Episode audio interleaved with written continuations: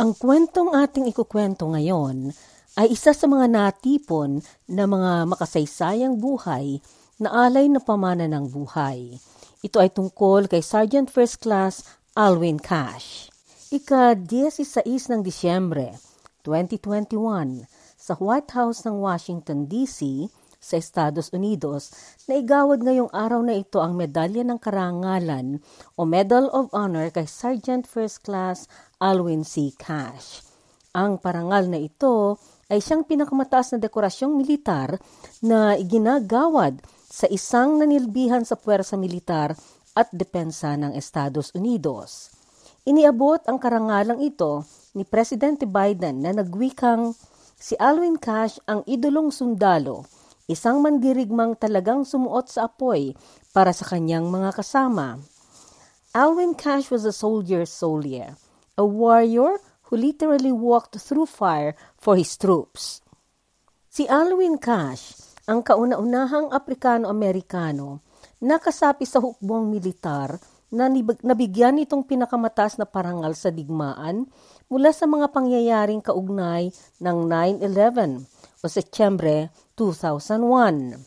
Ang kilalang taguri na 9-11 ay petsa na ika-11 ng Setyembre 20 siglo at isa kung kailan isinaganap ng mga terorista ang kahindik-hindi na pagwasak na terorismo sa New York.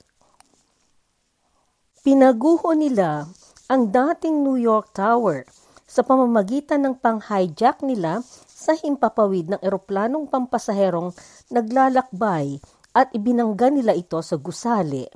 Ang digmaang terorismo ay kakaiba sa mga marami ng mga digmaang naganap sa mundo. Sa araw ng tinawag na 9-11 ay naglalarawan lamang kung gaano kapanganib ang digmaang ito na sa panahong nangyari ito ay matagal nang nagaganap sa mga bansang Muslim sa pagitan ng mga bansa sa kanluran at mga bansa sa gitnang Asya. Narito ang buod na gunita kaugnay ni Sargento Cash. Hilong-hilo na nagulat si Sargento Staff Sergeant Douglas Dodge at bumaliktad ang pakiramdam niya sa kanyang dibdib at tiyan.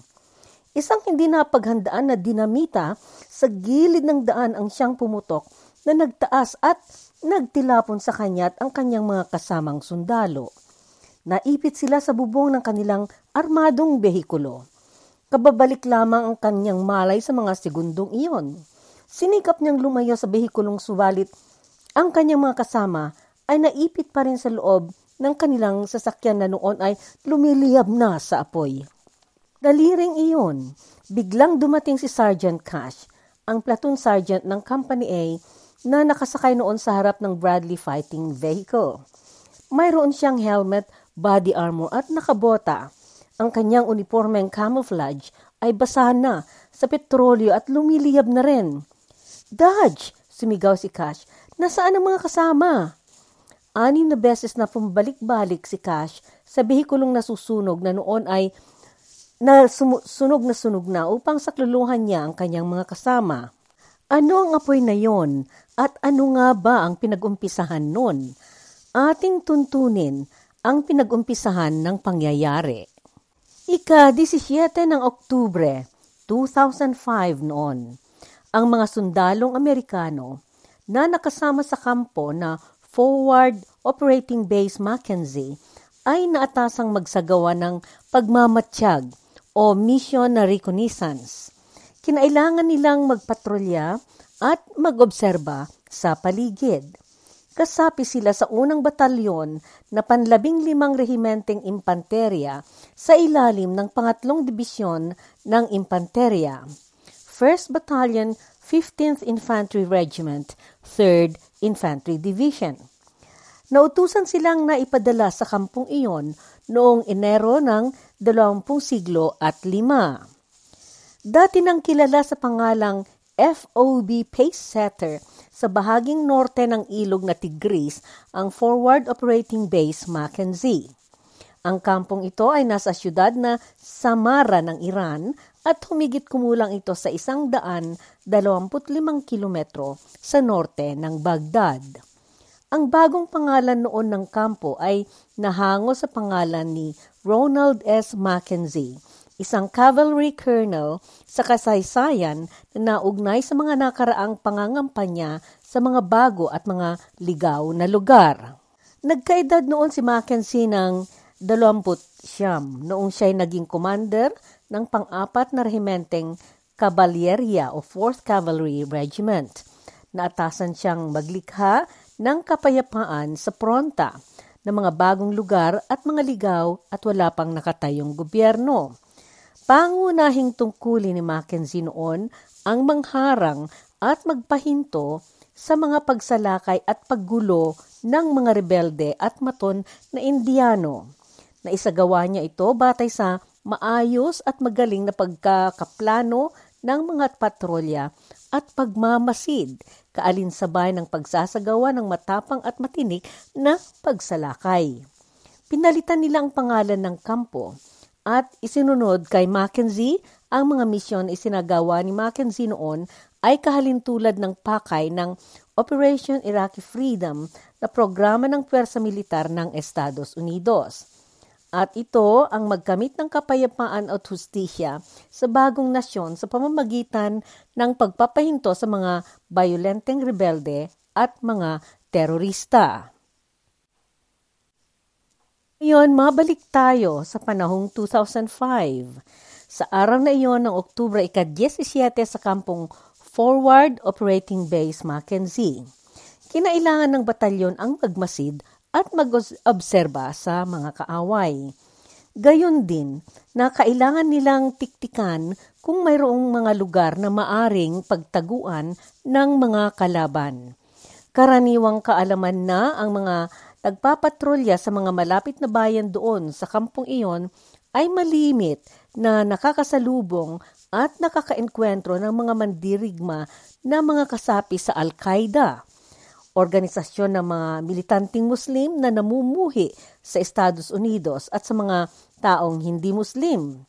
Ilang beses na na ang nagsamang pwersa ng hukbong militar ng Estados Unidos at ang kanilang kaalyansa sa tropang militar ng mga Iraqi ay hindi lamang napapatamaan ng bomba dahil tinaniman ng mga kalaban ng dinamita ang mga daan, kundi malipmit pa silang napapaulan na ng barilan at kaguluhang gamit ay mga amunisyon ng Al-Qaeda.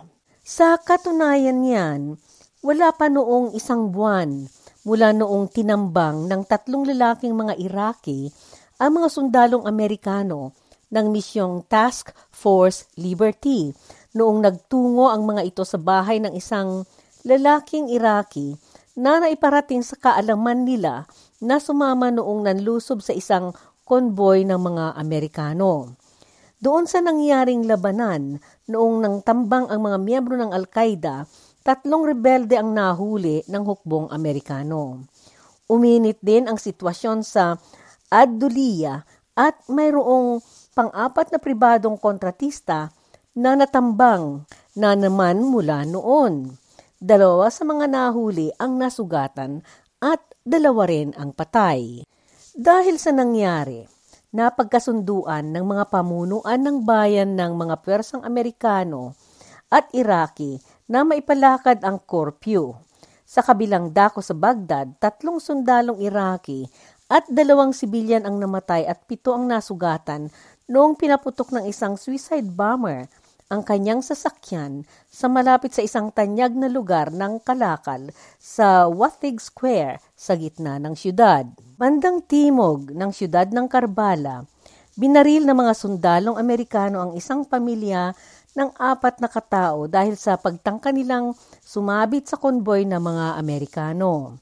Sa bandang timog silangan ng Baghdad, isang sundalong Amerikano ang natamaan ng pumutok na bomba na naitanim sa kalye.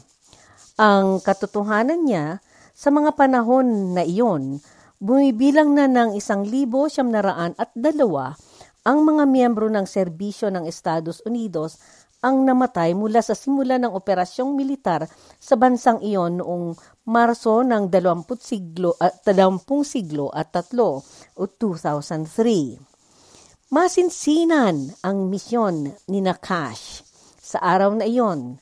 dahil kinailangan nilang siguruhin at panatiliin ang sigur- uh, seguridad ng kanilang pagdadaanan ng kanilang supply mula sa mga terorista. Hindi noon nakapagpatuloy ang eroplano na makisabay sa pag-obserba at pagmasid sa himpapawid para mamanmanan kung may mga panganib doon sa mahabang daan. Ito ay dahil dumating ang bagyo sa disyerto at alanganin ang seguridad ng eroplano kung magpatuloy ito. Subalit nagpasya ang pamunuan ng unit na ipagpatuloy nila ang patrolya. Kinakailangan na hindi nahihinto ang pag-alerto at pagmasid nila kung pananggol at proteksyon sa pwesto nila na malapit sa Adulia ang kanilang pakay. Alam nilang lahat na tirahan ito ng mga Muslim na kasapi sa sektang tinatawag na Sunni. Ang lugar na ito ay nasa pagitan ng bayan ng Baguba at Samara sa probinsya ng Salahuddin. Ang kanilang operasyon ay nangangailangan ng hindi kukulang sa tatlong behikulo na pandirigmang Bradley. Ang mga sasakyang itong panlakbay ng impanterya ay armado ng mga mabibigat na sandata. Isa sa mga behikulong ito ang naiwan dahil ito'y nasiraan. Kaya kinailangan noon na si Cash bilang sarhento ng platoon ay siyang magpauna sa kanyang sasakyang behikulo para magpatrolya. Labimpitong sundalo at isang sibilyan na tagasalin ng lengguwahe ang kabuuan ng lupon. Hindi pa sila nakakalayo sa pinagsimulan nila noong biglang may malakas na pagsabog. Naramdaman ni Sargento Mills na siya noon ang nakasunod sa sasakyan ni Cash ang pagkiling ng kanyang sasakyan bago ang pagsabog. Bigla niyang nakita na lamang si Baka, ang kanilang sibilyan na kasama, ang tagasalin ng salita na nilalapunos na ng apoy sa tabi niya.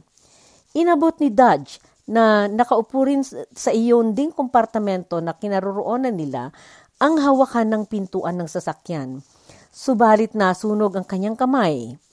Kagad siyang nanghila ng kung anong mahila niya sa paligid at ginamit niyang pinangpwersang pambukas sa bubong ng kompartamento na sa siyang butas na linabasan niya at nahulog siya sa lupa. Pagbagsak niya sa lupa, hindi niya napigilan ang sumuka. Biglang lumabas si Cash sa lumiliyab na apoy habang nagputukan ng mga baril ng mga kaaway sa paligid at nakatuon ito kay Cash. Kaagad na pinabalikan ito ni Teniente Leon Mathias na nakasaksi sa mga biglaang pangyayaring hindi naasahan na dumating. Sunod-sunod siyang namaril ng tuon sa hilera ng mga kakahuyan sa malapit dahil doon nang galing ang mga paputok ng baril. Samantala, tinutukan ni Cash ang pagsaklolo sa mga kasama nila at pinagsikapan niyang inilabas ang mga kasama niya na kulong na sa umaapoy na sasakyan. Hindi niya inintindi ang kanyang sariling estado na siya mismo ay nasunugan na ng kasuutan. Sinamantala ni Cash ang sandaling na ipabaling ni Matthias ang atensyon ng mga kalaban sa kanya. Kaagad na pumunta si Cash para buksan ang pinto ng nasusunog na sasakyan at sinakluluhan niyang inilabas ang apat mga sundalong nakulong doon. Noong napansin niyang may nawawalang dalawa pa sa kanila, kaagad siyang lumusob sa apoy para ilabas ang mga ito. Nagradyo si Matthias sa kampo at humingi ng saklolo. Nahila naman ni Cash lahat ng kanilang mga kasama doon sa napaputukan at nasusunog ng nasak- sasakyan. Walang tinir- tinira ng apoy doon sa kanyang kasuutang uniforme at ang kanyang pantalon ay naging punit-punit na. Mating ang convoy na nanguha sa mga napinsala. Pinauna ni Cash ang kanyang mga kasama na maalagaan at mabigyan ng gamot. Hindi siya pumayag na pumunta sa helicopter hanggat hindi na ipaunang na lahat ang mga kasama niya. Dinala ng hukbo ang mga sundalong nasugatan, kasama si Cash sa Brook Army Medical Center sa kanilang kampo sa San Antonio sa Fort Sam Houston, Texas sa Estados Unidos. Nahati sila sa dalawang grupo. Nadala sina Dodge, Mills at espesyalistang si Raymond Salermo III sa isang seksyon at nadala ang mga mas grabe ang kanilang pagkasunog sa iba. 17% ang bahagi ng katawan ni Mills na ang nasunog at inilagay ng mga doktor ito sa apat na araw na induced coma. 72% ang bahagi ng katawan ni Cash na nasunog, subalit nagpatuloy itong naniwalang siya'y gagaling. Nagplano pa noon itong dalawang sundalong magkasama na pupunta silang mga ngaso pag naggumaling na sila. Hindi kailanman nasiraan ang loob ni Cash at nagpatuloy ang kanyang pag-asang lalabas siya ng magaling sa ospital. Nga ba si Cash? Naipanganak si Alwin Cash sa isang mababang pamilya sa Oviedo, Florida. Siya ang bunso sa sampung magkakapatid. Namatay ang kanyang ama dahil sa komplikasyon ng isang operasyon noong si Cash ay limang taong gulang lamang. Makulit at hindi mapakaling bata noon si Cash, subalit kahit sa kanyang pagkabata, nakitaan na siya ng kakaibang katapangan. Bagaman nagulat ang kanyang mga kapatid noong nagdesisyon siyang pumasok sa hukbong militar noong siya nagtapos ng sekundarya, napansin din nila na nagugustuhan ng husto ni Cash ang buhay militar. Siya ay nagpalista na pumasok dito noong ika-18 ng Hulyo 1989. Nanilibihan siya ng dalawang taon sa hukbo na nadestino sa Korea at pagkatapos ay naatasan siyang pumunta sa Fort Lewis sa Washington.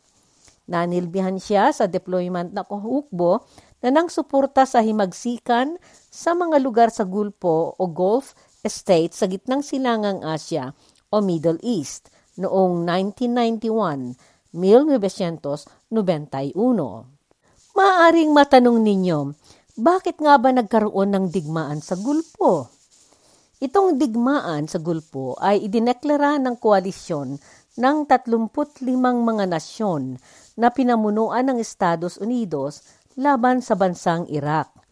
Ang dahilan nito ay sinalakay at tinangkang sakupin ng Iraq ang bansang Kuwait at para idagdag ito sa kanyang teritoryo. Ang interes ng Iraq noon na mangsugpo sa Kuwait ay upang maangkin nito ang malaking deposito ng langis dito at dahil sa pataas na presyo ng petrolyo. Nakadagdag pa dito ang hindi pagkakasundo ng mga bansa sa Gulpo at Arabia tungkol sa kondisyon ng pagpalabas ng langis at pagsupply nito sa mga bansa na naniniguro sa mga supply na kanilang ibebenta. Mabalik tayo kay Cash. Noong 1993, 1993, naging kasapi ng impanterya si Cash at nagsilbi ito ng isang taon sa Korea. Naging squad leader siya ng dalawang taon sa Fort Hood, Texas at dalawang taon sa Alemanya. Nagtapos siya sa paaralan na Drill Sergeant School noong 1998, 1998 at nagsilbi siya ng dalawang taon bilang drill sergeant sa Fort Benning sa Georgia. Bumalik siya sa Europa noong Pebrero ng dalawampung siglo at isa bilang non-commissioned officer o NCO na nagserbisyo sa operasyon ng labinsyam na Battlement Coordination Detachment. Naging squad leader siya sa unang batalyon, panglabing walong rehimenteng impanterya 1st Battalion 18th Infantry Regiment ng dalawang taon sa Alemanya. Bilang kasapi sa hukbong militar ng Estados Unidos, marami ang naging pagkakataon na ipadala si Cash sa iba-ibang mga nasyon. Mahigit sa pitong daan at limampo ang mga kampo militar ang Estados Unidos nakakalat sa walumpung bansa sa iba't ibang bahagi ng mundo pinamahalaan at pinapatakbo ng Estados Unidos lahat ang mga ito. Sundalong Amerikano ang mga nakadestino sa mga ito. Noong 20 siglo at apat o 2004, buwan ng Abril, naging platoon sergeant si Cash sa pangatlong brigada, pangatlong dibisyon ng impanterya sa Fort Benning, Georgia. Ang kanyang pagkakadestino doon sa Iraq noong Enero ng 2005. Bahagi ito ng misyon na Operasyon para sa Kalayaan ng Iraq o Operation Iraqi Freedom. Proyekto ito ng Estados Unidos na pangsuporta sa pagkakaroon ng kalayaan ng mga tao sa bayan ng Iraq mula sa kamay ng mga terorista. Ang focus nitong operasyon na inumpisahan noong ika-20 ng Marso 2003 ay ang agarang pagpapabagsak sa rehime ni Saddam Hussein. Ito ay upang hindi maipasaganap ni Hussein ang kanyang paggamit ng sandatang sinususpetsang itinago niya at tinataguri ang mga sandatang pangwasak o weapons of destruction. Armas na nuklear ang mga ito at mga lubhang mapanganib at dahil mapapawala nila ang mga tao sa isang iglap. Isa pang dahilan ay maiwasan ang pagbenta ng mga tao sa mga ito sa mga terorista. Ang mga terorista ay mapanganib sa madla dahil wala silang pakundangan na mangwasak at mangwala sa mga taong nagnanasa ng modernong kabuhayan. Mga taong gusto ang kalayaan, lalo na ang mga taong nanirahan sa Amerika at sa kanlurang bahagi ng daigdig. Ngayon mabalik tayo doon sa aksidente ni Cash. Naidating si na Cash sa ospital militar at nabigyan sila ng kaukulan at pinakamahusay na paggamot at pag-alaga. Subalit may hangganan ang kakayahan ng tao. Ang kasama ng tropa noon na tagapagsali ng lengguwahe si Baka ay namatay sa gabiring iyon na nangyari ang pagsabog. Si Staff Sergeant George Alexander na nagkaedad noon ng 34 at iniligtas ni Cash sa apoy ay pumanaw pagkatapos ng limang araw. Si Sargento Michael Robertson na nagkaedad noon ng 28 ay sumunod na namatay pagkalipas ng tatlong araw. Isang linggo pagkaraan ng pagkamatay ni Robertson, sumunod ang espesyalistang operatiba na si Darren Howe na siya rin noon ang driver ng sasakyan. Nagkaedad lamang siya noon ng 21. Lubos na pinagdalamhati ito na Cash noong nalaman niya ang tungkol sa pagkamatay ng kanyang mga kasama. Palagi siya noon na nagpapadala ng mga habilin sa mga nag-aalaga sa mga ito. Sabihin ninyo na lumaban sila Sabihin ninyo, inilabas ko sila. Subalit namatay din si Cash noong ika-8 ng Nobyembre. Tatlong linggo pagkaraan ng nangyaring sakuna.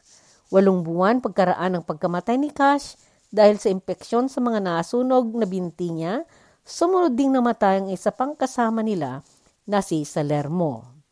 Bawat isa sa mga sundalong nakasaksi sa isinagawa ni Cash na pagsaklolo at pagligtas ng kanyang mga kasama ay pare-parehong nalapuno sa kakaiba at katakatakang kagitingan ng kanyang pagsubo ng kanyang buhay para masakluluhan at mailigtas ang kanyang mga kasama. Ipinasok ang kanyang pangalan sa nominasyon ng parangal ni Lieutenant Colonel Gary Brito na commander ng batalyon ni Cash upang mabigyan siya ng medalyang pilak na bituin o Silver Star. Ito ang pangatlong pinakamataas na dekorasyon militar sa Estados Unidos. Ibinigay ito na pagpupugay sa kakaibang kagitingan sa digmaan. Naigawad ito kay Cash na kasama ang lilang puso o Purple Heart. Ang lilang puso ay medalya para sa mga nasugatan ng malubha at mga napinsala sa serbisyo sa digmaan. Naibigay ang mga medalyang ito kay Cash bago ito namatay. Subalit, Maging pagkatapos na naibabot sa kanya ang mga parangal na ito, napag-isip ni Nabrito, Colonel Hathaway, na commander noon ng kumpanya ni Cash at iba pang mga opisyal na nasa itaas ni Cash noon na nararapat na mas malaki pa ang dapat na ibigay sa kanya. Nagsumite si Brito ng nominasyon na maisulong pang parangal na naibigay niya kay Cash at para magawa itong medalya ng karangalan o Medal of Honor. Nakamit nila ang desisyong maigawad ito kay Cash noong taong 2020. Naigawad ang posthumous na medalya sa kanyang pamilya noong Disyembre 2021. Iyan ang kabuuan ng ating kwento ngayon hanggang sa susunod nating pagkukwentuhan.